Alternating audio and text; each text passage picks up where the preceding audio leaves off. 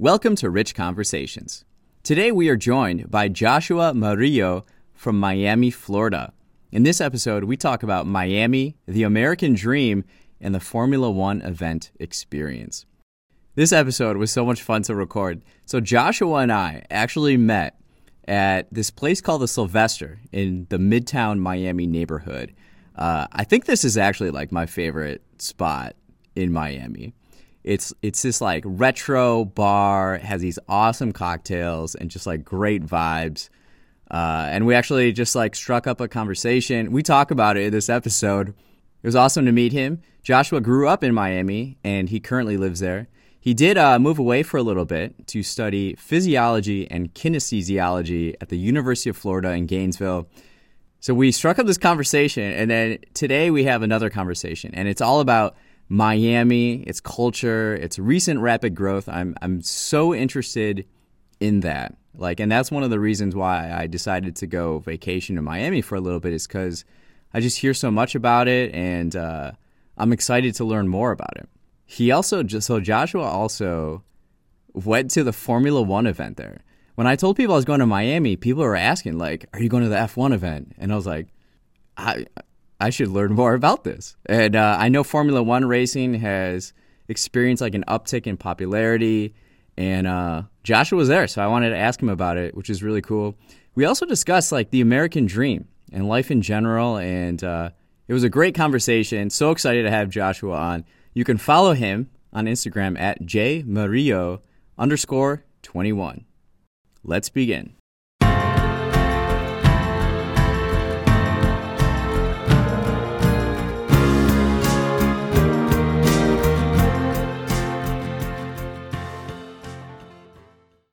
All right. Welcome to Rich Conversations. This is going to be a, another fantastic episode. We love just exploring the world, our curiosity, and uh, today we're going to talk more about Miami. Now, this is uh, this is exciting. We have Joshua Marie Murillo, right? There you go. there we go. uh, on the show, and we're gonna we're gonna talk about Miami and uh, a whole bunch of other stuff. Uh, why don't you describe how we met? So, uh, very interesting actually. So we were at this local uh, local bar in Wynwood uh, called the Sylvester. So I'm out there with just a group of my friends, and we're just enjoying the bar and everything it has to offer. And I, as I'm turning turning my head to go look for one of my friends who is entering the bar, I notice Rich here. He's sitting down and he's just has his notebook out. And he's just taking just various notes. So I was curious, and my friend even asked me, he's like, "Hey, like, he's a, he he asked me, he's like, "Hey, do you see that dude? He's just it's like kind of a weird thing to do in a, in a bar." So I was like, "Oh, I'm just gonna go up to him and ask him." So eventually, I just came up to him and I asked him, like, "Hey, like, like, mind me asking what you were doing?" And he explained to me he's just taking notes and putting himself in a different situation than what he's used to, and I kind of really liked it. It just like I mentioned earlier to you, kind of really liked the idea of just being in like a situation you're not normally comfortable with and like just pondering on just the things around you and things that have to do with yourself. Because it kind of just opens up like your thoughts to yeah. just a, a, farther reach than what you're used to. So we exchanged the info and here i am. Thank you for having me so far. Well thanks for coming on. Yeah uh yeah that was a great night. Uh the sylvester we uh so i went to miami. This is all in miami and which was about uh, I want to say like a month ago now, and uh, I had went last year, and we stayed in like the design district. I was with two other friends, and the Sylvester is a place we went to, and we just really enjoyed it. So I was like, you know what, I'm gonna go back there, and then uh, they got great music, just great vibes and people. So uh, yeah, I took out my notebook, and I was just like. Uh, I was traveling by myself, so it's like, yeah, I'm just gonna I'm gonna open up this notebook, see what happens. Yeah. And uh, sure enough, here we are. Yourself?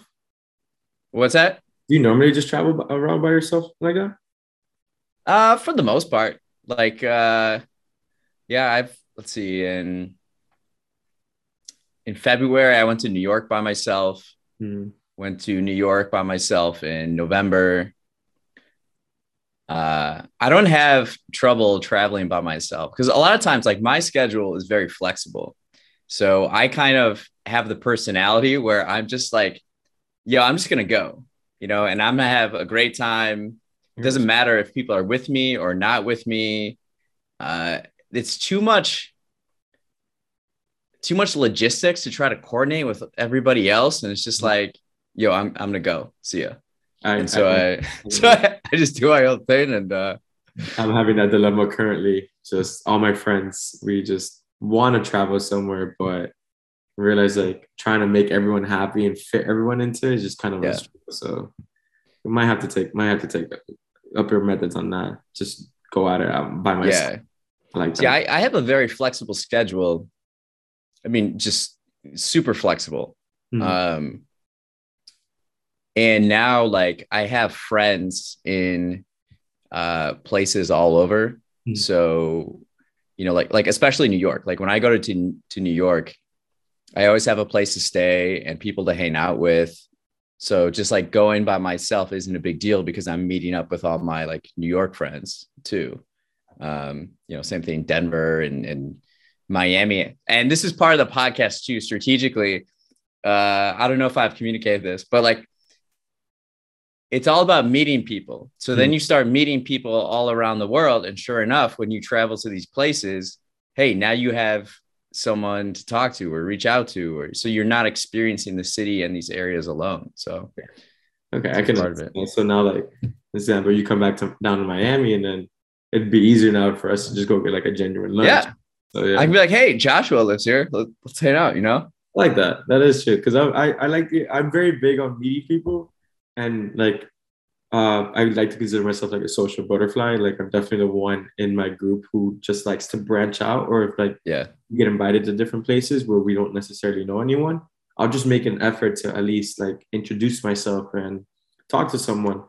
Just you never know how much you in common you can have with someone if you don't take that first initiative to at least to talk to them, or just a simple hello, or like what do you do for a living, and so and so forth.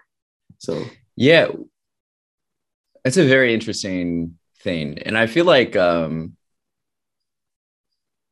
as people grow older, mm-hmm. they're less inclined to want to meet new people or make new friends. Um, what What are your thoughts on say like social media too, where it's like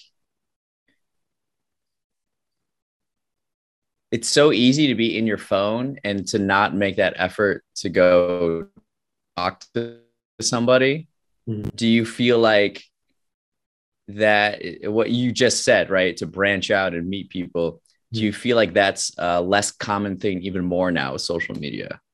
So I would think like let's say in a physical standpoint view, it definitely can hinder you just from making those sort of like personal interactions.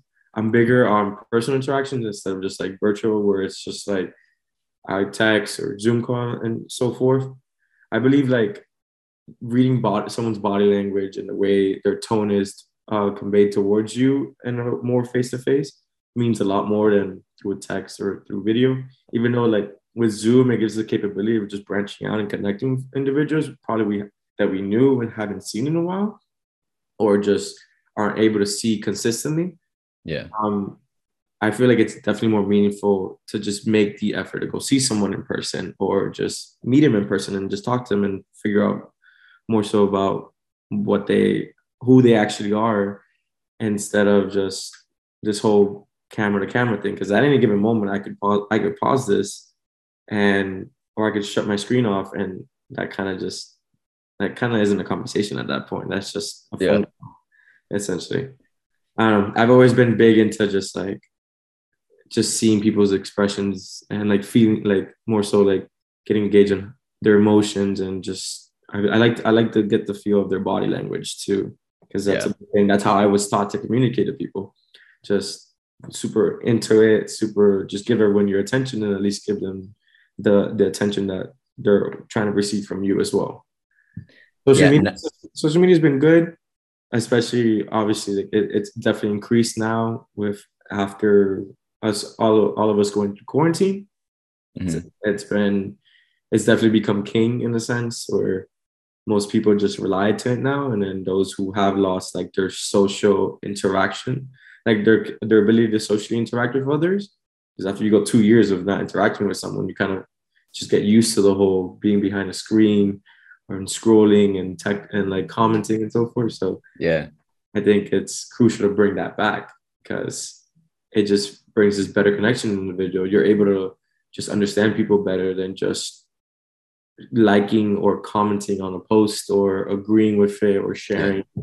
So it's kind of yeah, I, I like that. Nonverbal communication is uh, very underrated. Big. It's very. And I've, I've, I've recently developed that more too. Just I've I've didn't realize that just the manner in which like you face someone or like if you're I learned a big thing from uh, from one of my really good friends. He taught me that just when you talk to someone, it's it's appropriate to like shoulders face forward.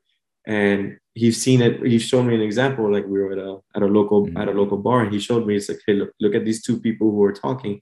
You can tell she's the individual is not interested because she has her shoulders facing elsewhere or her yeah facing away. It's, it's small things like that that I just recently now start to look at, which before it wasn't necessarily that I wasn't unaware, but just now more so, I'm just more focused on because it's just I want someone when I'm speaking to them be comfortable, and then I want them to think I'm comfortable speaking with them. So you are right, nonverbal communication is huge, and that's yeah, not something you can get from behind a screen. Like it's yeah, yeah, and eye contact with mm-hmm. screens too. Is it is it like are we making eye contact?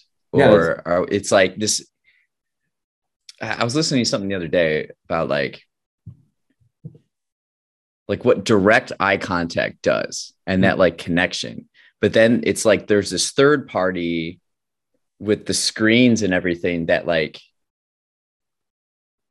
it, it kind of shields that in a way. Well, you also, I also think, I agree with that. I also think it's just, you got to think about it this. If you look at the position of your camera, it's it's just it's just it's very hard it's just supposed to get like the overall view of your of like just the broad spectrum of your vision. Yeah. But just like if i don't know if you work from home or if you do uh like just some sort of work from anything via screen via like your laptop it's very hard to sometimes concentrate because along with the zoom meeting you can also have many other pages open up at, at the same time. So are like are you really giving someone direct eye contact when you're talking to them here? Like it's just it's kind of a half half and the third and like you said the third party it it just creates still creates this other barrier where even when you look at even as you're like trying to uh trying to look at this individual whoever you may be speaking to it doesn't feel super genuine at the end of the day. Yeah. Again it comes it kind of goes back to like that like that face-to-face interaction you can feel uh, the tension between individuals whether it's good tension or bad tension. It's just it's just the interaction that makes him that makes it makes the conversation as a whole a lot better. This face-to-face this camera thing that we do it's just it kind of like negates that. So it, it ends up just being yeah. another record a recording of each other. We're just kind of like looking at each other. Not to uh, extend this subject too much more, but um, yeah. I think what what I'm curious too is like we now know that remote capability mm-hmm. is like it's in the deck or it's like it's or it's always on the table. It's always possible now. Mm-hmm. And so there's going to be a big push to enhance this experience, the same things that we were just talking about. So mm-hmm. like technology will get better and better around these things that we're saying, where eventually it may be like holograms of people or like three dimensional or like just the technology around it. Now that we know remote is possible and everybody can do it, like the technology is just going to increase because there'll be a higher demand for that connection. So kind of like a like uh do you, have you used the Quest? Like a Quest 2 or like I haven't used it yet, but yeah, that's certainly where I'm I'm thinking about is like augmented reality, virtual reality type of thing. Yeah. So like the yeah, like the uh, so with a quest in the metaverse and like you said, augmented reality, that's kind of that's essentially where it is because now it's, it's just convenience at this point. Like people yeah rather stay at home in the comfort of home, but then any interactions that they're seeking or just any sort of entertainment that they may be looking for, it's just easier to it would it's eventually gonna be easier to just put it on. Kind of like a you ever seen the movie Ready Player One? No, but I, I keep hearing about it. so when when just I'll keep it short. So essentially, like when the whole idea when Zuckerberg came out with the idea of like the metaverse and then using augmented reality, a lot of individuals referred back to this movie called Ready Player One, and they it's just said uh, it's said basically it's this uh, it's this Earth in the future where just now everyone uh, basically lives their lives and everything about their lives is through this thing called the Oasis, uh, which people refer to it like people compare it to the metaverse, which is just this augmented reality where you put on this headset and you can interact with anyone yeah. and, and everyone can be this different character or different and live this different persona than who they are and actually yeah, to become an avatar of themselves. Yeah, you basically yeah, Yeah. you create your own avatar. So with what you mentioned earlier, eventually that's like more an entertainment point of view in which it'll it'll go up to. Yeah. Like I said, I feel like it's just the idea of being but that technology can be uh, applied or applicable to meetings and stuff like this too. yeah, yeah, that's what I'm saying. Like the technology can uh, be applied yeah, that's across so the board. Yeah. imagine like you and I just hop on and it's like essentially like I'm giving you a real handshake. Uh, Yeah. Like eventually it'll be that. And I'm I'm pretty excited for that just because you know, like you said, you travel you travel around a lot. Imagine just at any given point, just being able to just sit down with your friends or just actually just getting now that same feel that I like in a personal interaction, but somehow it's been just become far more advanced with technology than that now you get that same experience. So Yeah. Um, we'll have to, we might have to circle back to this, but yeah, I think it's uh, go for it. in our lifetimes, even in, in this decade, this upcoming decade, we're going to see so much technological change. Um, I agree. it's interesting. 100%. Uh, getting back though, why don't you uh, introduce yourself real quick? And uh, I want to talk about Miami with you. Okay. Yeah. Uh, so, uh, like Rich mentioned, my name is Joshua Murillo. I'm 24 years old. I was born and raised here in Miami.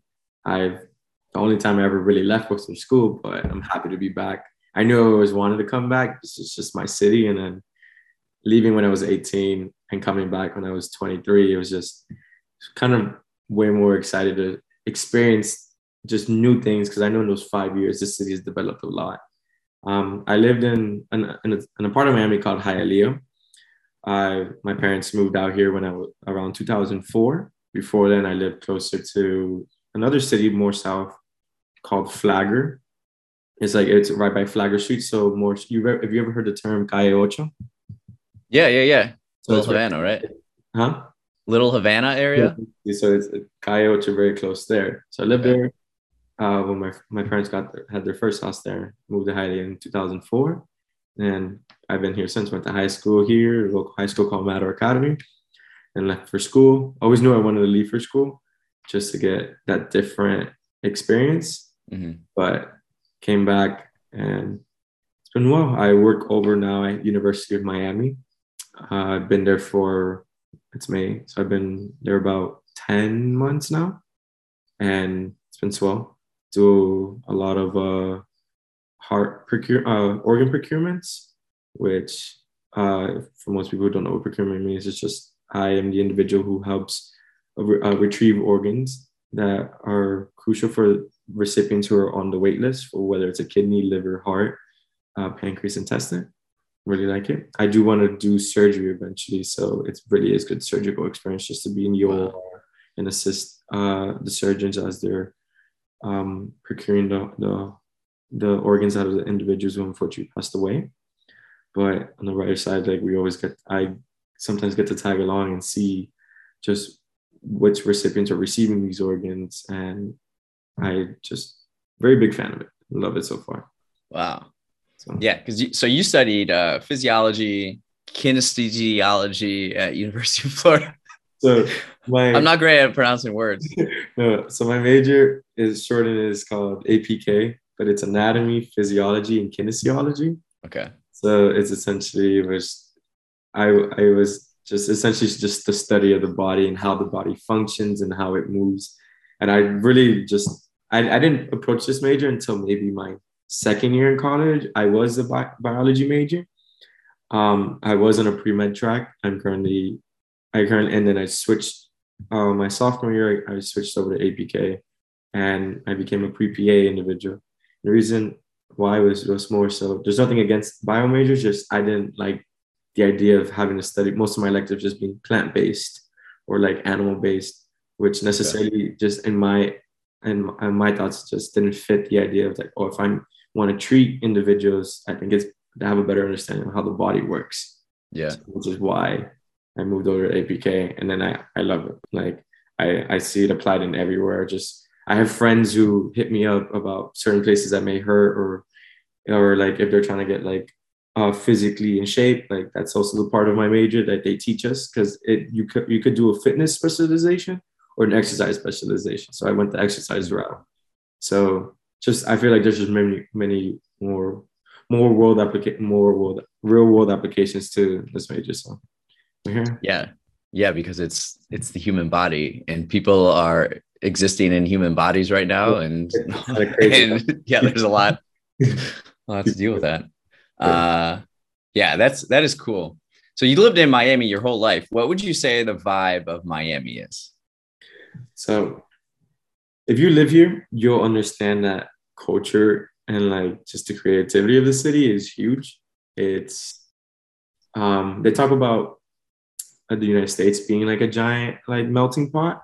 Mm-hmm. But I would say Miami is a melting pot just amongst like a lot of Latin culture and Italian culture, and depending on how how far north you go, because if you just reside in deep Miami, then you're just talking about just a lot of it's a melting pot, but uh, in regards of just a lot of different Latin countries. So you're yeah. talking, about, for example, I'm from Honduras. It's a it's a it's in Central America. So in my uh, but be, being someone that was born in uh, like not born raised in Hialeah, Hialeah is predominantly Cuban. So okay. we're talking about uh, this kid from Honduras who goes to this uh, this uh, school full of predominantly Cubans. So you start mixing everything you know and understand with what they know. Yeah. And if you go even more to another city called Doral, you're talking about Venezuelans. The nickname is Doralzuela. So now okay. you have a whole other culture. Then you have Little Haiti, which is actually Wynwood, which is around the time around where we met. So the Haitians. And yeah. You go down Little Havana. Little Havana also mixes with Little DR. So I like it's just the beauty in it. Just at any any anywhere you go, you're gonna just hear a, like an array of accents, di- like different forms of slangs that where where I could say something and it'll mean like either something completely offensive in in another culture or it just won't make sense to them yeah per se and the creativity portion of that just comes from that culture. Just you've seen you uh, like you said earlier you went to you stayed in the design district. The design district used to be just an extension of Wynwood before it completely got renovated. And if, if you've been in Wynwood during the day you get to see all these beautiful arts. And it's not only in Wynwood if you go to like Havana, Calle Ocho. It's all over the city. All There's like art and murals and bright colors everywhere. Yeah, that's that's the beauty. Like just people bring, and those are all done by different different artists from just different backgrounds. So that's yeah. beautiful too. And there's even, I believe, if you go a little southern, a little south by Kendall, there's like a sculpture work where people do a lot of welding and, okay. and these magnificent sculptures as well and in it doesn't even have to be just art in the sense of just building or painting something. You can go to the gardens the botanical gardens where people like lay out uh, their art with plants and just capture it with photography and so forth. But it's just a very big culture city. That, that's what i've always liked. Like you will never meet you will never meet someone of the same background per se and you'll always have something new to learn from someone yeah, it's uh what you describe, what I have thought of it in my head is this accurate at all. It seems like it acts as the capital of the Caribbean in a way, where it's kind of like the New York City of the whole Caribbean and cultures around like Latin. So, so normally, so let's say the Caribbean. So, when individuals migrate from the Caribbean, so you're talking about like DR, Cuba, Puerto Rico, normally the two, uh, like I don't want to say easiest place to migrate to, but more so just the I want to say, I guess I could say easiest just because family, they may already have family there, is either New York. And you see, that's where you see a lot of like the Puerto Ricans and like a lot of Dominicans.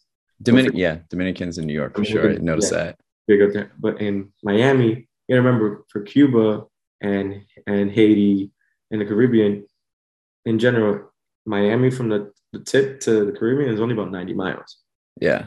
So that's where you get this. And back in the day when you had the wet uh, wet foot, dry foot uh, enacted, it was just a means of uh, salvation from like a political, a political. A lot of them were political refugees. Yeah. Here, so a lot of individuals took that chance and they decided to build a life here. When you have individuals like for me who come from Central America or, or South America, it's it's uh, Miami is just still seen like as safe grounds because it's basically coming to a whole different country trying to build a whole new life, but you want yeah. to be surrounded by people that necessarily will make that necessarily that will necessarily make you feel welcome. Sorry. yeah.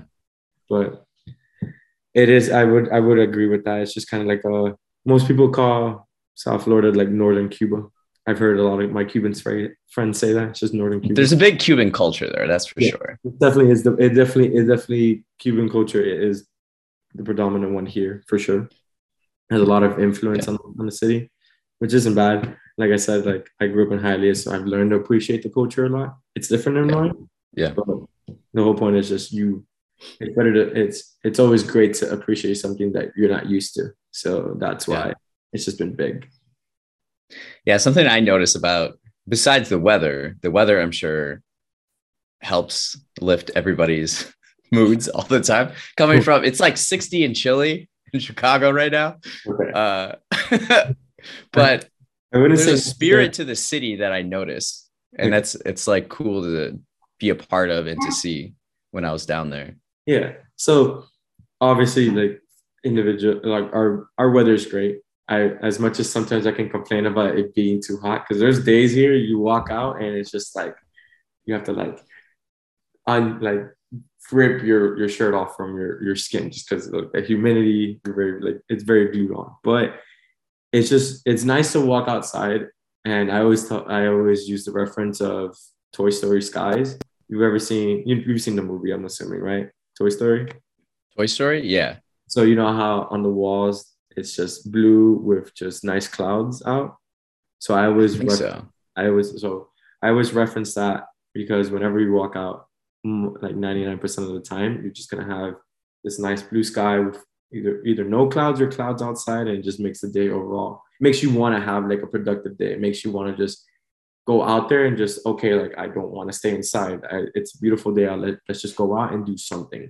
Whether it's i may just drive to the local panera or starbucks and decide to study outside or just to my the local park and go for a walk whatever it may be you are right the, the, the spirit is just overall lifted. It's just doesn't the whole idea of staying inside at that point. It's just it, it it's it just sucks. It, like you would be doing yourself a favor by going out at that point. So this is this is like an interesting dynamic because Chicago, Chicago, we have like maybe three months of like tremendous weather, and mm-hmm. it's the most magical time in the city, the summer of Chicago, and like everything is outside. We we have the lake here. We have this lakefront path that's just all parks the entire length of the city, and everybody is just like all outside, and and there's probably this appreciation of it. What we often wonder is like with all the pent up energy throughout, you know, the the fall. We enjoy the seasons here, but like in the winter, especially, like how do you for me i think it helps creativity to like be stuck inside and you're like forced to do this stuff and i wonder people that live in warm weather like Los Angeles or Miami, how do you how do you not be outside every day and like not work, you know? Like how do Does you that like, make sense? are you saying like how do I just go out and then just uh eventually are you saying more so like so you were saying like when you stay stuck inside uh you don't necessarily want to do it is I'm sorry you, I got kind of confused in that so you're more so saying when you I was so like how do you if the weather is great Hmm. most of the time how do you how does it work with creativity like do you think it helps or hinders creativity if you always want to be outside and like doing stuff outside So I, I, I think it I think it definitely helps it because like you said, like if I always want to be outside and I always want to be uh so when I say I want to be outside in a sense like I just want to be out and about and like doing something, being productive. Mhm. Because you want to take you want to take advantage of the day. Um necessarily, at least for me, uh let's say like when it drops down, like when winter comes around, November, and we get like our brisk like one week of like of it being chilly or it falls below the 70s. Because if you live in Miami and it falls below, once it hits that like 68, 69 degree mark, we're just, that's it. Like fully bundled up, just stay, want to stay inside. It's, it's, it's, it's absurd. Like you'll see it. Like people will come out with like their, their fur coats or like the big puffer jackets. Like people just really do not know how to act like once they go there. So that causes people to stay. But if, at least for me, if I know it's a great day outside and the weather is warm, once it makes my product productivity just one like completely increase. I want to go out there, do something, do something either better myself, and when I want to better myself, my thoughts get going. So that just allows me to think of all these different things that I want to do or wish to do or like plan to do. So I guess it just to answer your question, it definitely boosts it. It allows people just to now have this um I want to say comfortable environment, but more so just like this good atmosphere where they can just think think uh beyond from what the capability of the of the comfort of their home. Okay. Yeah. So something this is like a very basic question. I I was like when I was down there, I was like asking people what their idea of vacation is. Because like here more north whenever we think of vacation we think palm trees and warm weather. Mhm. but you're already there. So like how do you choose where to vacation? Like what what what uh uh factors and variables go into your decisions? Okay. If So- weather is completely out of it if weather is completely out of it, uh, I would say on a personal standpoint of view, I'm very big into just seeing how like the life is somewhere else. So for example, I've never been to New York or Okay. I've never been to Boston. And I've like those are two places I'm set on like trying to go within this year just because it's more it's definitely more it's more rich in history per se.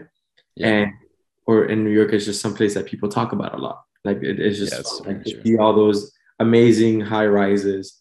And even though we have high rises here, just I don't think these really much compared to the ones up north. So go there, maybe try some genuine either some New York style pizza or some or deep dish from Chicago, or go see Fenway at Boston. Like I think it's just at that point, like yeah, we do live, and essentially the phrase is like we live where you vacation, but like going to the beach every like when we're capable of going to the beach whenever we want. Um, don't necessarily want to go somewhere tropical at least because at any given point I can I yeah can- after this podcast after hit after this I could just walk out of my house and drive the ten minutes to the beach that it takes. Yeah. So I think at least for me, it's just how you how individ how northerners come down to experience like the warm weather. yeah Um, as much as I as I mentioned earlier, like not a fan of the the cold, it is still nice to to get the sight of potentially seeing snow or going skiing and so that Okay. it's, it's something completely different from us. And so then there's people who who on the other hand just won't ever really leave Florida.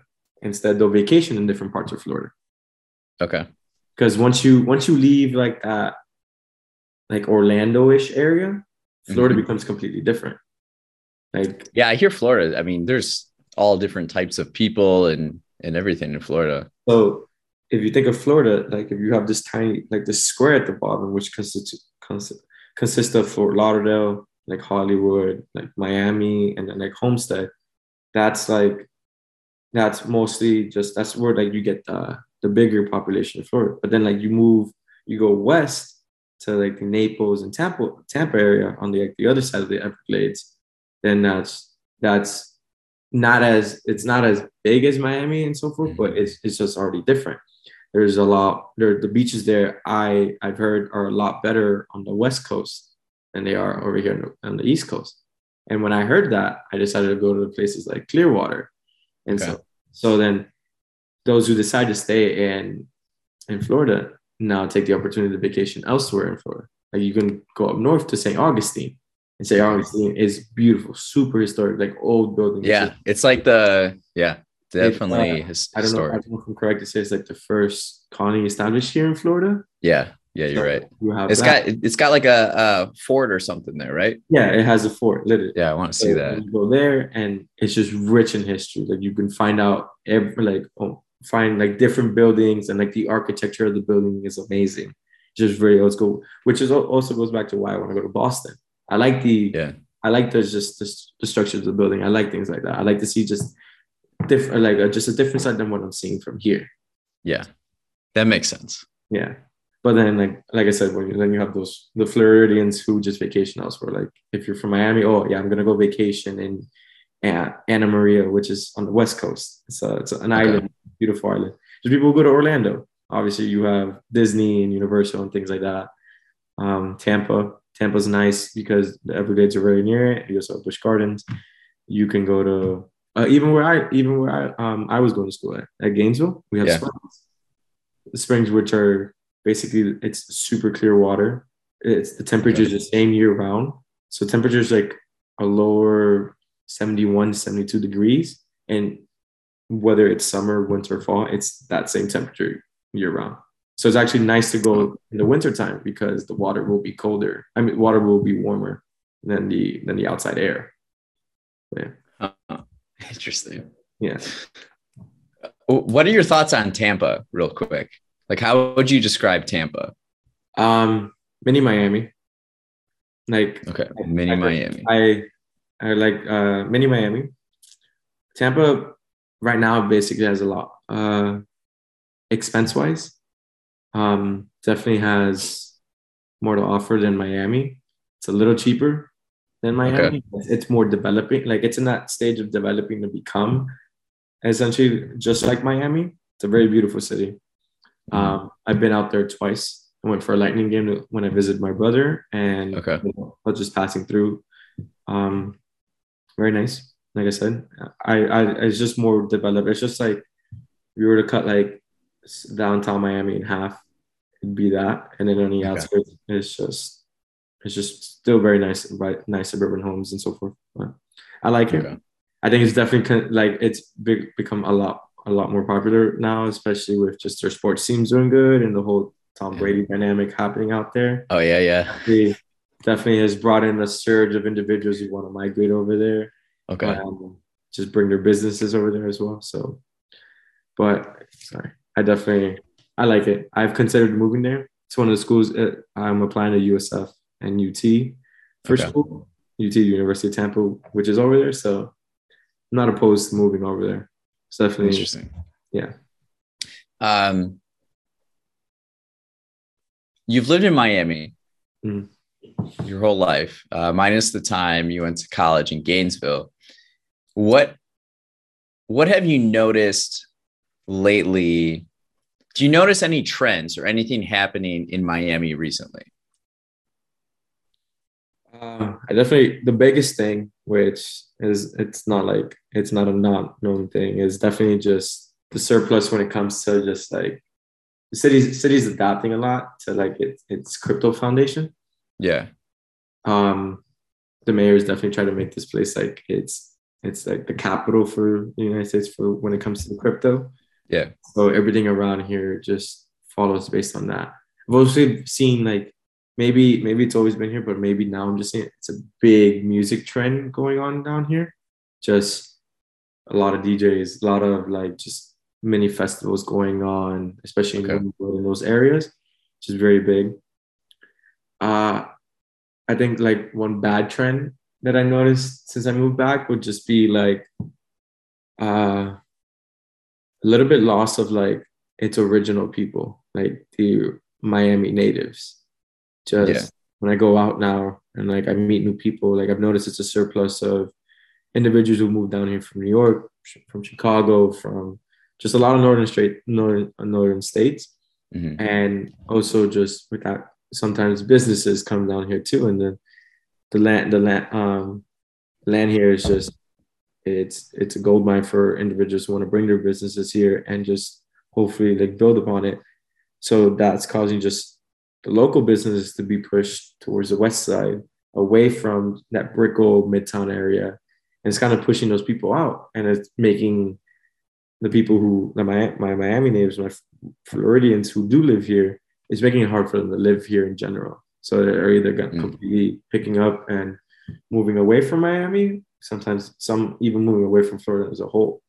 So I kind of just it kind of gets me sad because I've, I've lived here my whole life, and like I mentioned before, what I like most about the city is the culture and the different people that you meet. So just to see, it's been a huge trend lately that most of those are starting to move away, and I'm like, it's getting being rid of that. It's kind of hard sometimes. Just it's good because I want to see my city prosper. Yeah, it's bad because I don't want to see the people that made that made the city for who they for what it is just be left be left in the dust and have to ultimately move away from from the city that they grew up in. Yeah, so that's uh, I'm having more and more conversations like this with people where, uh, like say I met someone in Boise, Idaho, lived there his entire life. Then during the pandemic, like California people just moved right in. And he was at a point where he's looking to now like buy a house. And now the cost of buying a house is like two to three times more than what it would have been. So, um because with like now the ability to like work anywhere and remotely you're seeing people when i was in miami i talked to people that like a whole bunch of new york people have moved down to miami and and in California, moving to places, and um, and then the nature of that, where people who have lived in those places now, things are changing. Hmm. But it, it's good to have more people, and then at the same time, it's like, how do we keep the culture that we we built this whole time, yeah. right? Yeah, there's nothing wrong with individuals coming over here because obviously now you have a different set of culture that comes down here but it what your friend was saying is true. Um, for example, I I I as well have been trying to look. I, have been in the market to look for a house. I want I want to get my own house. I currently live with my parents just because it touches upon that with people coming in, and with people coming in and uh, an example I could give you is like individuals from New York who have higher salaries than individuals here in Florida, but they come over here and work remotely. Kind of just it's it's just essentially just making it not afford making not affordable for individuals to live here. So a house that I, I was looking into now it costs like five like close to six hundred thousand dollars. Two years ago, three years ago, it was three hundred thousand dollars, like a regular three two. Mm-hmm. So it's making it's making yeah. it, or at least the locals kind of harder. But then that kind of just touches back to the whole culture thing. Part of our culture is most of us came here to build a better life. We come from parents who came here to build a better life, so we've learned to fight. We've learned to stand yeah. our ground and just find means to go about that, even with tough challenges. But it, it like I said, it, it is kind of hard, especially just just because you more so see it being affected like in the Brickell Wynwood area. Because had you been here had you come and visit Miami five, six years ago, Wynwood wasn't the way it was at all now. The Sylvester, yeah. Sylvester yeah. was a place where we met. The design district is super new. It's about three years old. If if I had if if if my memory serves me right, but that place used to be Midtown area. Used to be bigger. It was a bigger Little Haiti area. So a lot of the places I've seen um, near the de- design district where they're being bought off, there used to be local spots there that I used to love going back to eat back in the day. So now Yeah. I don't get that. I don't get that anymore. But at the same time, there's these developments and so forth. They do bring jobs for the locals, individuals that could help them out because when Yeah. necessarily wasn't the the highest. Um, it, it was a very low poverty, low income area. So it also is helping the locals in a way, but it's kind of you. You're kind of giving and take at the same time. So Yeah, it's certainly true. I do notice, I noticed in Miami, like all the construction. Like Oh. there's a ton of construction. Uh so I let's see. So there's the, there's this like um this metric of how healthy a city is doing based on the number of cranes that they have that you can see in the skyline. I didn't know. So I've I've always kept that in mind. And so when I'm in different places, I notice the cranes. And there's a lot of cranes in Miami, a lot of just like building everywhere. Now, my my opinion, um, because I'm very interested in like urban planning and stuff. And what I love about Chicago so much is that we're always building new housing. Mhm. So it keeps the cost of living down because with more housing, there's just more uh, more options, so that the cost is down a little bit. Whereas, like a friend of mine just moved to to Brooklyn, and she waited for four months. She couldn't find a spot. Like, uh, there's, it's becoming cities become that don't like build a lot. They become boutique cities, and they they like like regular people can't live there anymore. Mhm. Um, so what you see, I think, in in New York is that like Manhattan, there's so many restrictions with building. They're now extending it out to say Brooklyn, and so now when you're flying into New York and you look down, you can see skyscrapers in Brooklyn. So it looks like in the future, New York is just going to be all these all these bureaus will have like downtown areas with skyscrapers Okay. because Yeah. it's so hard to like build housing um, elsewhere. So with like more more housing, it becomes more affordable. Yeah. Um, because like I'm in an old high rise, but I wouldn't be able to afford this if it was like brand new. Mhm. So like by building, say, a brand new high rise next to me, or not necessarily next to me, but like in neighborhoods close by, people can choose to live there, and then the price here goes down because it's not new Mhm. and like all of that, all those Yeah. dynamics. And I'm, I'm very curious about Miami. My my knock on Miami is it's like the the way it's laid out is like uh it's like you can build and you can build like wherever you want, it feels like. There's like a lack of cohesion Mhm. in in the, So the design. So, um, let's touch base on what you said. So earlier, you said there's a lot of construction. Yeah. So there's this. So the main the main highway that you probably took a lot of times, like or you Ubered, was I-95, right? There's along with I-95 and this other highway on the other side by uh, where I live. It's called the Palmetto Expressway. I get I I promise you, since I was 11 or 10, I have not not even since I was 11 and 10, maybe or going even further back, like eight, seven or eight. There's always been construction there, and it feels like it's never finished. I, it feels like sometimes like like it looks like they're starting a project, and then midway they're like, oh wait, maybe this we could do this better, and then stop that project and further expand on that project. There's just always some sort of construction. Construction's been there since before, like since I was in elementary school.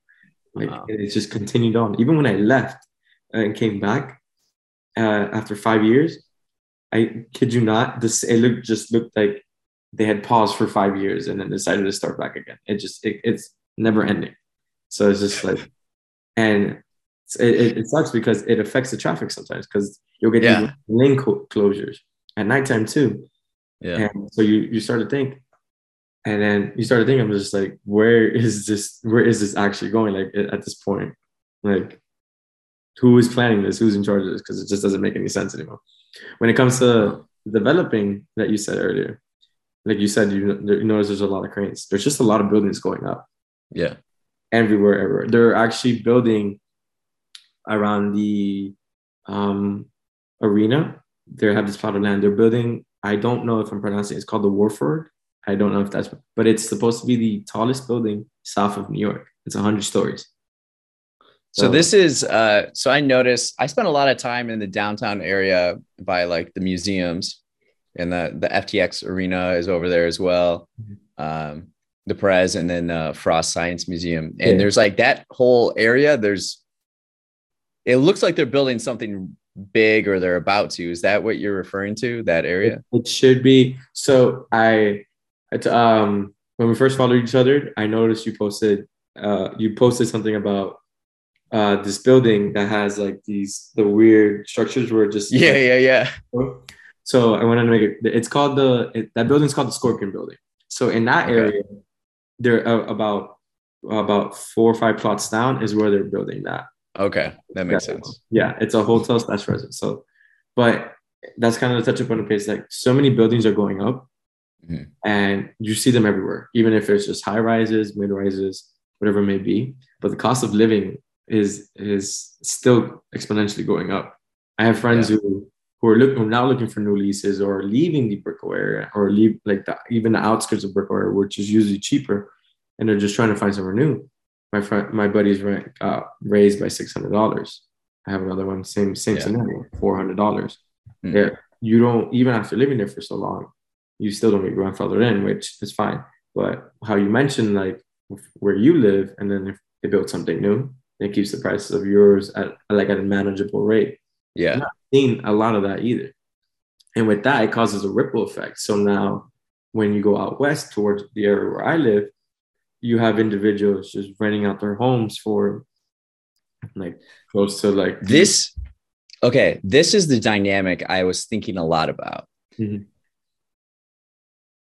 When you're like at night, when you're looking at these big buildings, the lights in them are a lot of them dark or do they have lights on oh i wish i could say uh later I, I, would try to find this photo for you where uh, we actually spoke about this me and uh, my friends as we were walking through Brickell in general so when you look up or if you're in a high vantage point if you look at most of the buildings it's very scattered it's not like yeah. it's not like right. i would assume in other places where just like most buildings are on like most of the the windows are on and stuff but it's very scattered sometimes. And even from a far away view, you can sometimes tell it look some buildings look like they're completely dark. Others look like they're they're very lit up. But it's just like uh it's not like a very consistent pattern. So I guess I would say not a lot of occupant there's not a lot, there's a lot of vacant rooms in that sense. So I think the dynamic that Miami has that Chicago doesn't when we're talking about the cost of living not going down because of new construction. Mm-hmm. I think because of Miami's location and just like it being this like international vacation fun city, it brings in a lot of money and homeowners, either like internationally or like people just like investing or just having a place. Whereas like in Chicago, no one, no one is like, few people are probably buying property in Chicago just so they can like have it or sit on it and like vacation there if they want. It's not like a destination vacation city. Mm-hmm. So there's probably like this influx of people owning property there that don't actually live there. Yeah. And I, that's why you would see the dark in the buildings, right? I agree with that 100%. Some of the some of the the places that my friends live at, like they're condos and one specifically, I have a friend who lives in a condo, and the owner is from Mexico. The yeah. uh, and this other condo, the owner is from Colombia. So they're not even people that live here. So during quarantine, it was, it was also a big thing that happened. A lot of people from the north started moving over here, and they were investing into property and just buying houses and stuff like that, and just renting it out in the times that you can't do that. Like obviously, the, the American dream is to own your own house and just rent it out uh, not, not rent it out, but own your own house. And eventually people learn to like further just build upon that. But with that, uh, it's very hard to own a house here sometimes because of that reason. Just because you have all these individuals that come from elsewhere who have yeah. who have who have more money than the individuals around here, and they buy up everything. And then mm-hmm. essentially at that point, it's just not, it doesn't leave room for anything to be owned, just things to be rented. Like you rent, you rent it out instead of you buying it. So then you get like all these vacant, vacant places that sometimes just, you can, you notice it, and just people don't live in, or they're just in and out, Airbnbs, whatever it may be. What do you think you mentioned like owning a house as like the American dream. Like what what do you see the American dream as? So like I've I've always seen it that way. I've my American dream is different than my parents' my parents' American dream. My parents' okay. American dream was to come here and help provide like a better life for myself, which I've been blessed enough to like receive almost any like all the help I could. Mm-hmm uh, they just my parents taught me how to fight from an early age, like in the sense like work hard for everything, and they've helped me out through everything that they basically get what they couldn't get in yeah. their country. American Dream for me would just basically do what they did with my kids, and mm-hmm. just but on a on a higher level, like own my own house, own various mm-hmm. properties, um, put my, my put my kids through school, just have good enough living where essentially it becomes a trend in our family where they just strive to provide even better and give their kids things that they that they personally couldn't get as they were growing up so it's like a generational rise in standard of living mm-hmm. big on that because I, I compare i sometimes compare my my living to like the individuals i'm friend with like there's things that they were able to do like growing up that I would I like me and my parents could never do. For example, vacationing. Like mm-hmm. my friends would go away to Punta Cana, like DR, or just go snowboarding, um, skiing, and so forth. Go visit another city. My parents have never. My parents have never left um, Florida, and as growing up, my parents and I we couldn't take those days off to go work. I mean, to go to go vacation. Yeah. So I would say that's just like a, a nice little example. Like it wasn't really in our favor to give up days of working because then that's just money we lose, money that we needed to continuously survive here. Yeah. Growing up, just being a first, like first generation family here and just figuring it out. For my kids, I like I want them to I want them to feel like, hey, like at any given point, hey, we should all take a family trip, things like that. That's not necessarily that my family dynamic growing up was horrible. I loved it and we would take our small vacations, like local, like local spots and stuff like that. Like just do things, yeah, and things like that. And there, or like me own a house, but own a house obviously better than the one I, I currently live in. As much as I love this house, it's my humble abode. I love this place. Probably never gonna, yeah, probably never gonna sell this. This is like family history at this point, but things like that, like, or like for another thing, it's just my kids not feel necessarily feel the huge struggle of like going to school and like the process that came to it. Because I that I had to figure that out all on my own. My parents didn't go to school. My parents, um, my parents only have a second to third grade level education. Uh, most of their time in Honduras was just spent. They're my my family's cattle ranchers in Honduras and agricultural farmers as well. So they did that, and then for most of their life until they decided to come back over here. So my American dream is just yeah. like said, building a generational like having this generational wealth increase in, in our family. Yeah, it's it's really interesting, and it seems like there's like two ideas in there where mm-hmm. you're talking about like generational wealth and increased standard of living and providing for family. Mm-hmm. This increased standard of living but we're also like tying this idea of that to like a physical or material thing like a house mm-hmm. um are they together or are they like separate in ideas like i, I feel like i feel like after world war ii this like consumer idea of like moving out to the suburbs, having a house and a yard and your kids to grow up, that became like the American dream. Whereas, like, I don't know if the American dream had always been that way. It was more so like what else you were talking about that like generational wealth and standard of living, mm-hmm. but not like specific as in a house in a way. Does that make sense? Yes, I understand. So I guess like maybe I explained it in a sense like where I was using just material objects to just kind of like piggyback, like support it, but it's more so just like it reflects back to what I said earlier when my parents came back so I could have a better life. Um, maybe I'm comparing the idea of just having a house and having a better house because for them, if you were to take a glimpse of like the way yeah. they used to live, um, like very, very poor um, plumbing, a house that's you fit talking about 10 kids and uh, like a one to one like little little shack essentially on this just giant plot of land. It's just more so just comfortable living, like things that we just. It's more symbolic. It's like yeah, yeah. It's, it's, just to give like, it's just it's just to never be like like never be um never forget the sacrifices and like the things that yeah. that, that they went through. So we can strive to just have more than what they ever could have obtained.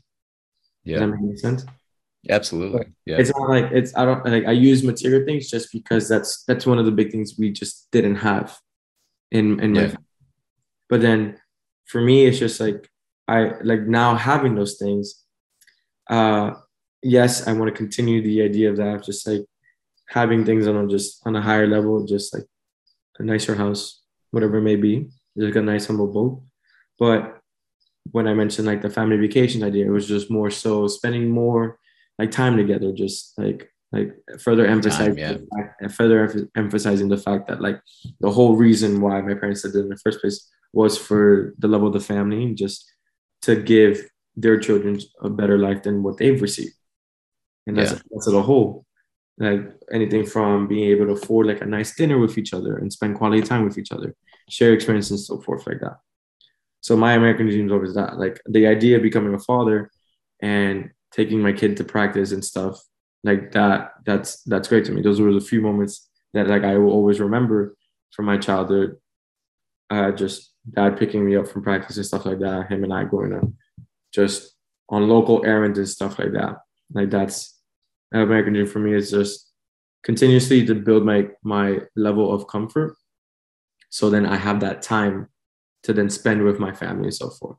Because yeah, time, time, yeah. yeah, time is the big thing because comparing it to growing up, you remember, like I mentioned before, we couldn't. My, my parents necessarily couldn't give up one day of work or things like that. Like it just wasn't in our best interest. So you're talking about like with that they they they're tired at the end of the day. All they want to do is yeah. rest. So then we right. can't do the small. Then we couldn't do the small things. As as time time went on, and like my my father uh, moved up moved up with what he did, and my mother was able to save up more money and just moved up in what she did. Then obviously now there's more time for us to hang out and stuff like that.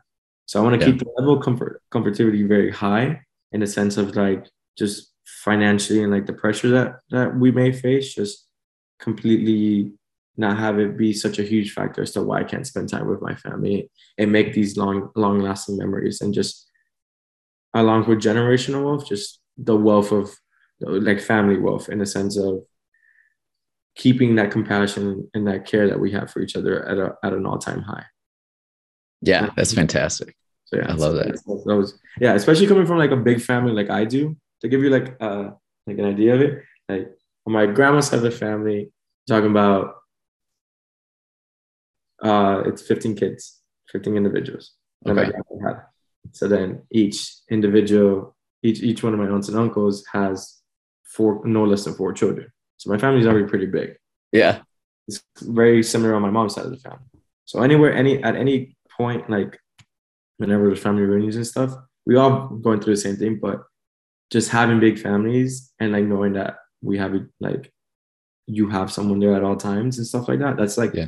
something you always want to keep going yeah you always want to maintain those interactions and maintain those bonds because at the end of the day family is everything at least in, Yeah. in my in my life. Like it's just it, it's what's been the the drive for why I, for my success and for why I've worked so hard for the things I've for the things I've gotten in my life and why I will continue to work very hard. So Yeah. How many siblings do you have? I am the youngest of four. So I Mhm. have an older sister. Her name is Jamie. She lives in New York. Okay. I have a second older second sister. Her name is Anna. She lives in Virginia now. And then I have my my brother. His name is Joseph. He lives in Tampa. Okay. Yeah. Yeah. Yeah, that's oh, man, that's interesting. Uh switching gears a little bit. Gears F1. Uh you were at you were at this F1 event in Miami. Mhm. When I told people I was going down to Miami here in Chicago, they were asking me if if I was going to go to the F1 event or see the F1 event or they were asking me about it. It it seems like the internet has allowed the opportunity for people to be interested in things that aren't necessarily uh, have been mainstream Mhm. popular. And we're seeing this rise in interest in Formula One racing, and um, to the point where you, you're at this event. Can Mhm. you can you share with me what that experience was like and how that came about and uh, your So- takeaways from it? Okay. So what you said is, is actually very correct. I actually had no interest in Formula One racing, like prior to like hearing about that it's coming here and so forth. I've just so I just thought it, it it's a big event. Like Yeah. you can think about it as like, for example, like the Super Bowl coming to your city. Like Right. obviously, whether you're a fan or not of football or whether you're a fan of the, the teams playing, like going to the, a big event like that, it's just it's just memorable. So that's kind of the way I saw it. I like the idea of like fast cars. Like who doesn't like realistically speaking, or who doesn't like the idea of a, of, of fast of loud motors and fast cars? Yeah. Um, but it just it felt great knowing that it was happening in my city because normally you're talking about this is this is like this is a a, a, a sport that happens predominantly overseas. You're talking about in Europe, Middle East, and so forth. So obviously, a lot of people don't really know much about it because most of the times when the race do happen, they're overnight, and they mm-hmm. only cut, and then the coverage happens very early morning Yeah. here in America. So then now you have it coming over to Miami, and then you have you have it coming over to Miami. And if I'm not if I'm not mistaken, this is either the first time that a Grand Prix is taking place in the United States, and it's just open up the, the it's opening up the floodgates because now next year they're doing it in Las Vegas, and then they're eventually going to do it in, in Texas. So it's just it gauged my interest. So I, I tried to learn about it. I was just like, hey, it's something new. Like, like it's um I, I think it kind of just piggybacked on the fact that like prior to that I had been going to a lot of like sporting events before. Like I had gone to see for the first time our new local Mhm. soccer team. I had seen the Miami Heat and play, and then I was gone recently. I had just gone to a Marlins game, so I was just like, you know what, let's keep the trend going. Uh, the way I want, like, I like the idea. I like the idea of it, but obviously I couldn't afford going. So the tickets are absurd, completely absurd. Like the you're talking about like base Wow. pay. You're we're starting at for 900, and as it kept going, depending Wow. on the seats, it, I've I saw tickets close to like thirteen thousand dollars. It was absurd. So you're talking about so you're talking about this event mostly was hosted by individuals that didn't even necessarily live in Miami.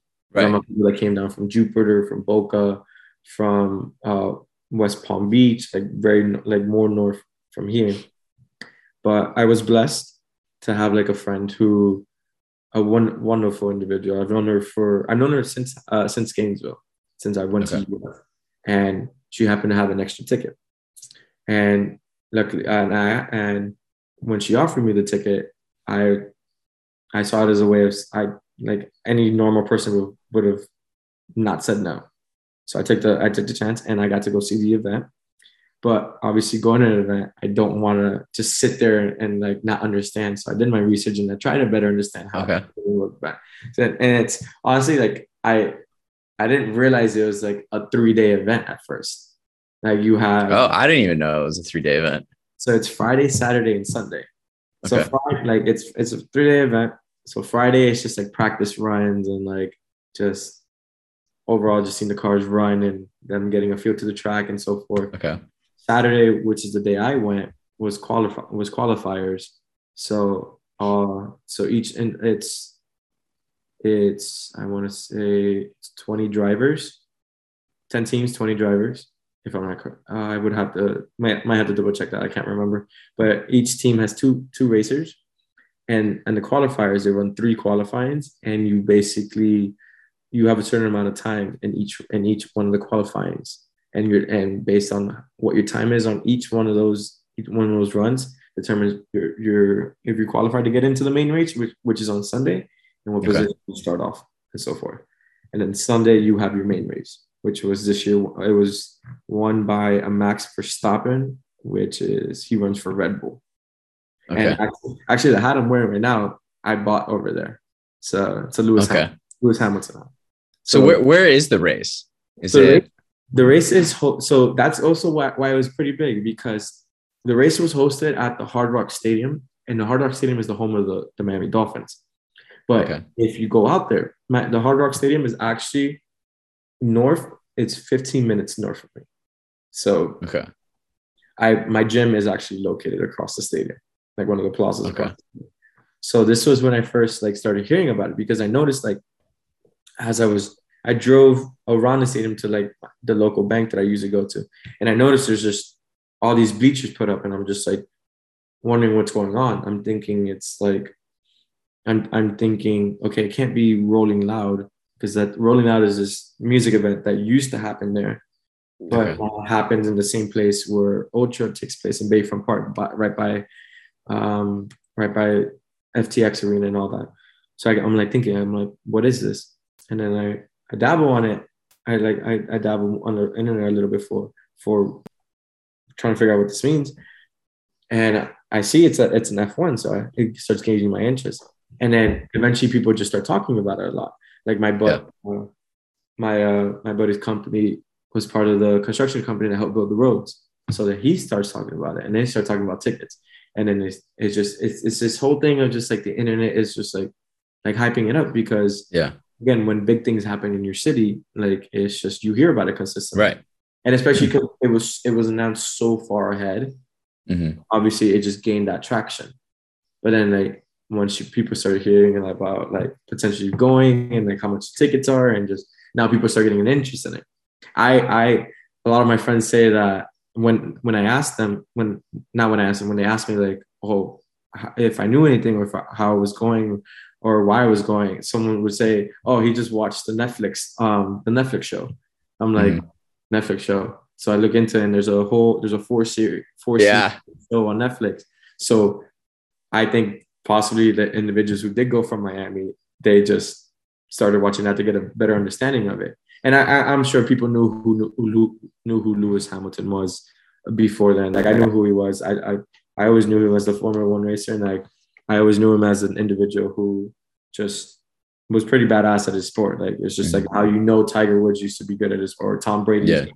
at, uh, at football, things like that. So just the chance to go, I was just like, why not? Like it's it's the first time it's gonna happen for the next 10 years. And if I can afford to go later, then yes, I will go. But if if I'm capable of going now, and especially I'm gonna go with a friend of mine and and and their parents who I just already been to different events with, like it's just it's nice to see like it's nice to be part of history in a sense because Yeah. you grow up around, when you grow up around the stadium, you've been to stadium the stadium for football games and soccer games, and now you see it for a whole new event that could ultimately just change the course of just how your city functions and like your Yeah. area functions. And it's just might as well be a part of it. If you get the chance to go, why not? Like there, I got to meet a whole lot of new people, and I got to like actually see these cars up up, up close and personal, and it's just it's a cool sport. It's it honestly is. It's very loud. So I could I could imagine. very, very loud. So and then I learned it's not even just the Formula One races. Then you have I like there's another division where it's just Porsches. So it's just a bunch of 911 Carreras just racing around. And then Wow. so it's kind of sick. Uh, honestly, I had a good time. It was very fun. Yeah, that sounds That sounds very great. weird, very weird. Like, and then obviously, like my like whoever was designing it, like just put their like Miami touch on it. Like they had like a beach club, which was cool. Okay. Uh, a couple performers there. Uh, so just Post Malone's and and then I the funny the most the funniest thing I that I saw was um on one of the on one like a major turn they have this yacht marina, which is just Okay.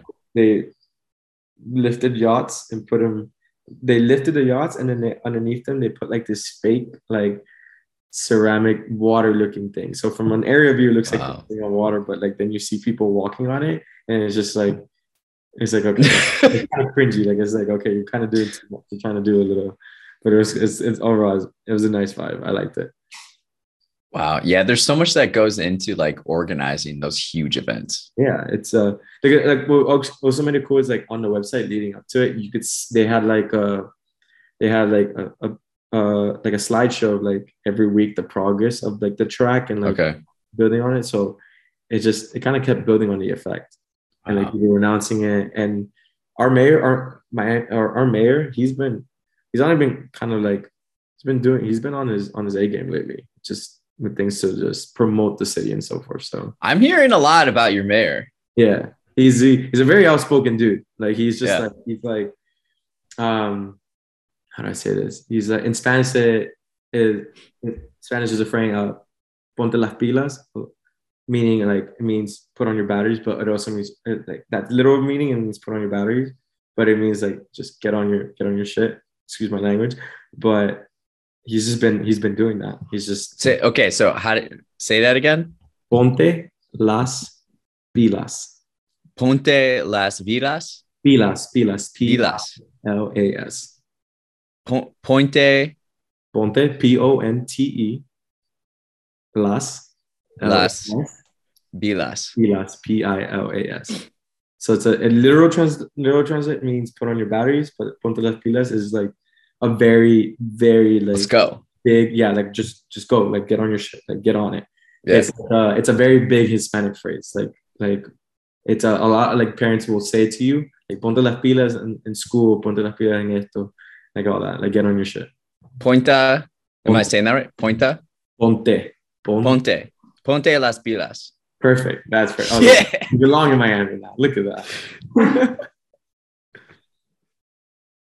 yeah. Ponte las. But definitely definitely was a good event. Great event, honestly.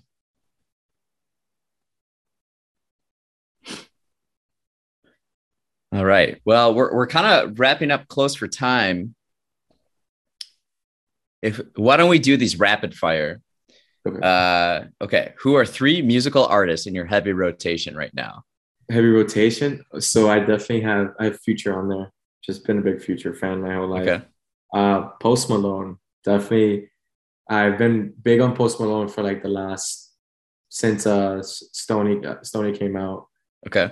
um really like his music i really like despite like his per like the way he looks like his voice is is dope like i like the melodies that he What do you what what about his music do you enjoy most? um it just always puts me in like a, a very good mood and like one of my favorite songs is called patient and Okay. it's just the whole song the whole song is just basically just being patient Yeah. with just general general things that just come at you. Um, I love it. I I I just it just gets me over on a good mood. It's just always been that. Yeah. Future gets me um very hyped in a sense. Yeah. His lyrics not necessarily like the best, like most meaningful things in the world, but he just Yeah. he just gets me hyped. Okay. And my third my third one would definitely be Bad Bunny. I've like It's Bad Bunny. yeah. So I'll probably say this for the first time ever. I can't like everyone honestly like like they love the man. They hype him up every time an album comes out. Even if they listen to it, they're like, "Oh, it's fire! It's it's it's the greatest thing of all time!" Like no matter what, like you'll see social media. People will screenshot it and post it, put a fire emoji. Hasn't, hasn't even heard like one song yeah. but I'll like I'll say for the first time ever. Um, I do like his music. I like his music a lot. I respect the man very much just because like he he's basically like I like in in in a sense of how much he's done.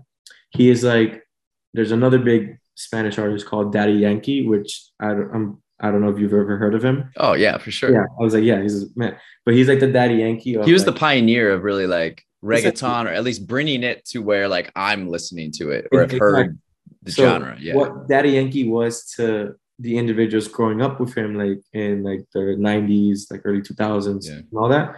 Bad Bunny is to us. So He's taking it to like a whole another level. whole- he's like his music is super like it's uh, he rep- like he just tries to represent everything he like's grown up with and like the way he feels and he's very expressive with just and it's not only in his music it's just the way he is outside because if you see if you've seen the way he is he's just a very expressive individual He's So a character. kind of, like it just gives it, it's like a good it gives like a hope to like not a hope but it just it inspires other like uh, us us Latin individuals just growing up and all that just Yeah. it's just someone to look up to so I, I really like him for that and his music and it, it just also helps that his music is just is, is gas it's bomb honestly it is really good. It is really really good. good. Like, like even even my, even my friends up and like up in um I have a buddy up in uh University of Wisconsin Law right now. He's just always always just listening to just different like Spanish songs, especially Bad Bunny.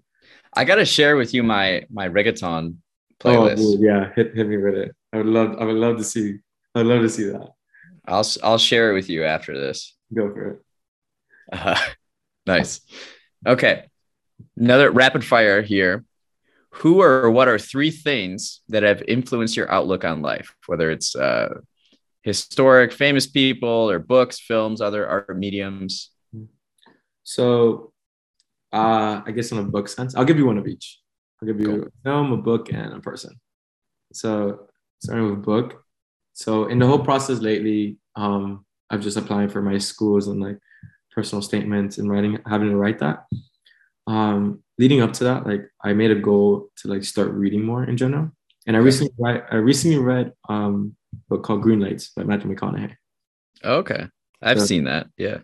So usually when books like that come out, like it, they're very overhyped, and I'm the kind of person that um do- doesn't necessarily with anything in general, like whether it's music, TV shows, or just whatever. it may be, When people are over overhyping it, I don't like to fall into that. Like I'll wait till it dies down, and I'll give my own take. Yeah. But once I read the book, I actually it actually just put a lot of like the things into perspective in my life. And if you haven't read the book, just essentially to give you like a brief green light, essentially just the title of the book, essentially is is a phrase that he's used for the green lights in life, like the opportunities you have to seize and like the things Like go green. It's a green light. Go. like the green light or like it's a green light like it's like this happened to you so it's a green light meaning it's a good thing that happened it's Mhm. just he's comparing it, it it's just more so explaining his like whole life and like where he knew where the red lights were like where things like he did and just didn't amount and anything or just weren't or just weren't the path he was supposed to get or the green lights that he did that led him to be the individual that he is today and I respect Matthew McConaughey a lot because he's just very like he's always been a very big family man. He's just very well spoken. He understands. He has a good head on his shoulders. It's like you're very um I don't know. He's like you're very traditional, like like uh good moral and good moral man. So reading the book, it actually made me like there's portions of it where he he talks about like his acting career and like the early on days where he's just like he explains like just different scenarios where had he not just decided to go about it his own way instead of the way people were trying to like shape him into doing Mhm. probably would have not been the actor and like the uh, individual he is today so i kind of put it in, in perspective when i was trying to just do my things like make my personal statement and all that where i just i was trying to figure out like the no ma- like the past the things i've done in my past life or not my past life like in the past where i i may have regretted it but I can't take away from the fact that it, it made me to be the person I am today, and I love the person Yeah. I am today. And I'm probably and like Yeah. obviously there's always room for improvement, but it made me look at that. So the book, the book really just hit home, and it just it just talked about like his whole family dynamic, and I loved it because I don't know. Like I said, I'm a big family guy in the, in the first part, but I love some. I love I love being able to reflect on things I've done or things I haven't done, and not necessarily regretting them all the time, but just more so understanding where like how that got me to where I am now and just using that as a, like okay like now moving forward like I'm this person so what's gonna be better for myself like what's the better route um film wise ooh, film wise it's not necessarily like a like a big like life changer but I do like my favorite movie of all time is Interstellar which Ah, people keep telling me about Interstellar. So I do like Interstellar. It has Matthew McConaughey in it, which also is the reason it led me to read his book. Okay. Yeah, that makes sense. Yeah. So the movie Interstellar, have you seen it? If you have not, I No, that's it's on my like I don't see a lot of films, but So- that one keeps coming up that people Yeah. are saying. Yeah. So I like I like to I've made it a habit to like try to watch a movie a day. I will Oh wow. because I, I like to just I'll do it like on my downtime, like when I'm eating Yeah. or, or just taking a break and stuff like that. Um, I do like Interstellar. Yeah. It it, it kind of touches base to like that side of me that not a lot of people like like per- perceive me to be.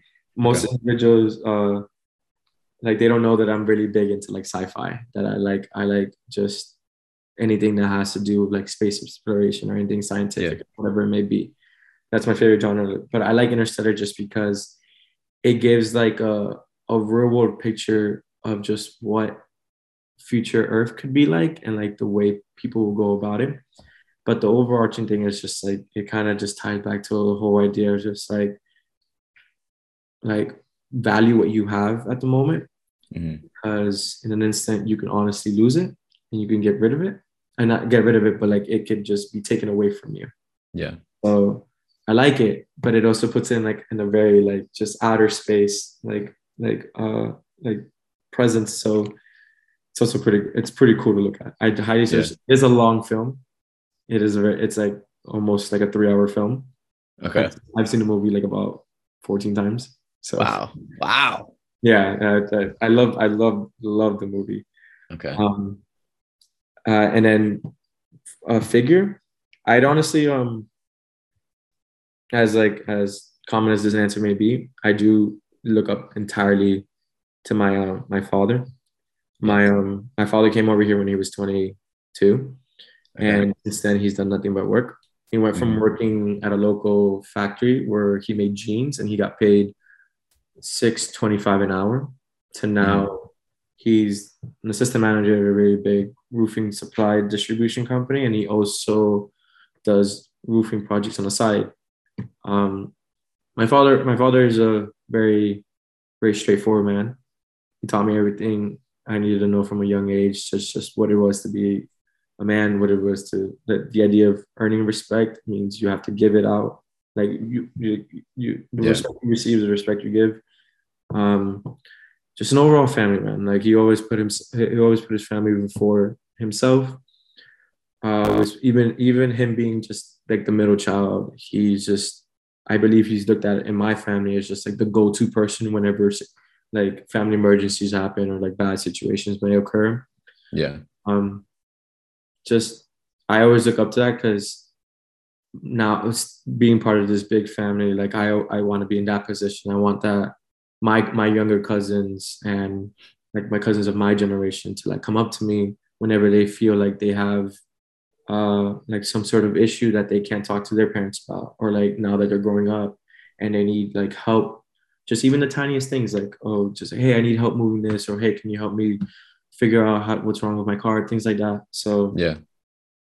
I, I I I admire the fact that like like with it with uh, as a parent as his problem his own problems may be he still puts those on hold to just make sure like the ones that he loves and cares for are situated or are in a good situation because Yeah. he's explaining to me that he's always been the kind of person that he knows how to get himself out, out of his own situations but just extending the help to others sometimes Yeah. assists him in figuring out his own problems as well.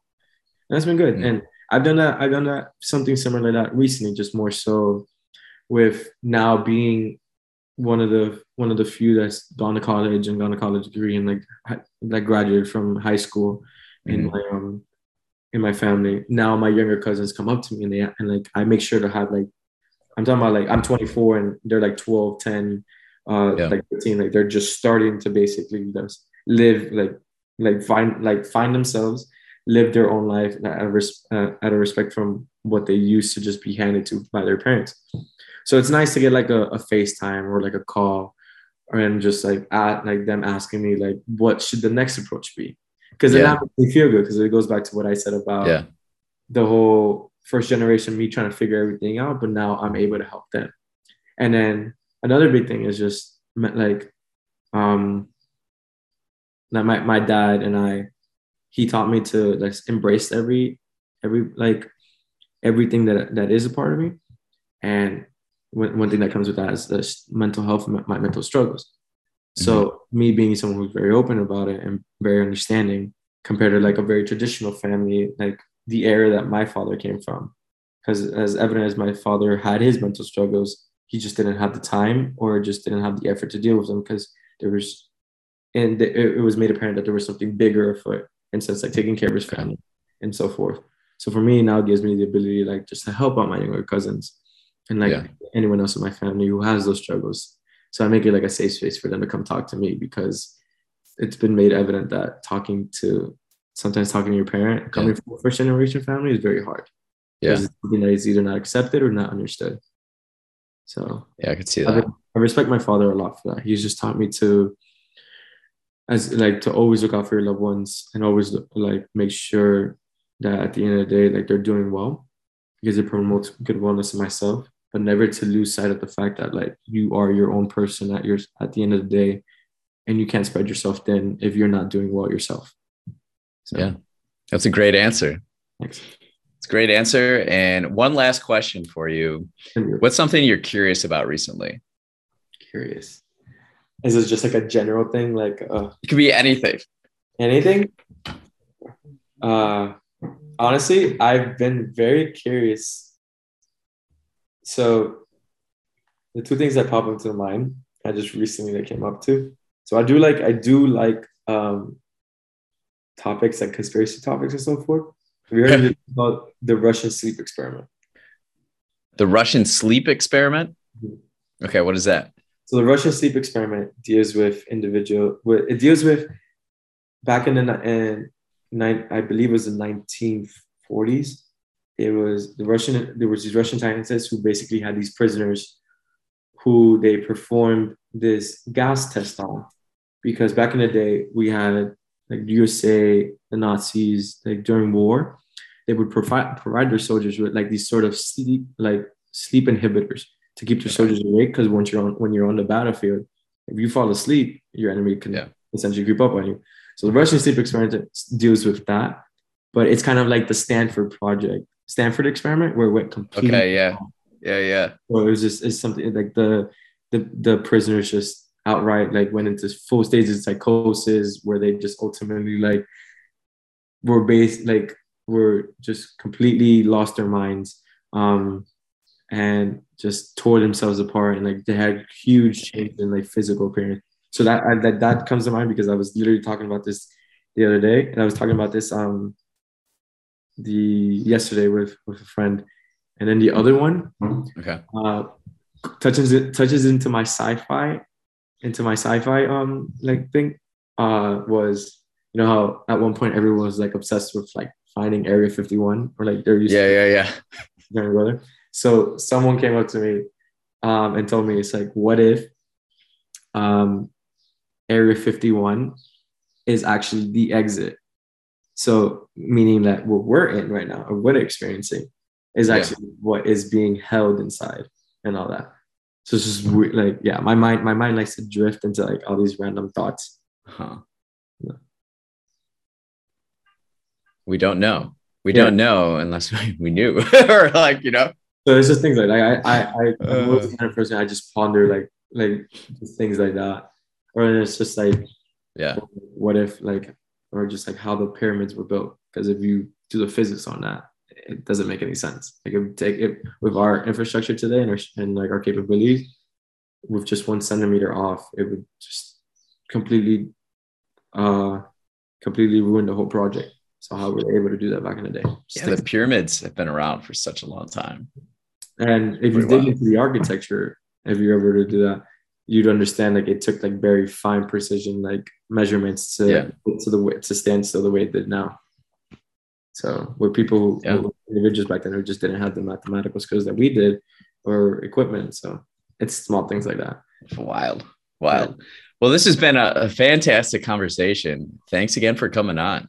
Of course, bro. Thank you for having me. I really appreciate this. I, uh, honestly, really good way to like step out of my. I've never done a podcast, and I really love just this whole interaction. Help me just honestly. I have been super excited about it. So thank yeah. you. Hundred percent. Yeah. Well, thanks again. I appreciate it. Thank you, bro. Thanks for listening to Rich Conversations. Again, you can follow Joshua on Instagram at jmario underscore 21. Take some time today to think about where you live and your experience living there. And what does its future look like? What does your future look like? Think about that and take actions to create the dreams that you imagine. Keep pursuing your curiosity and have a fantastic day.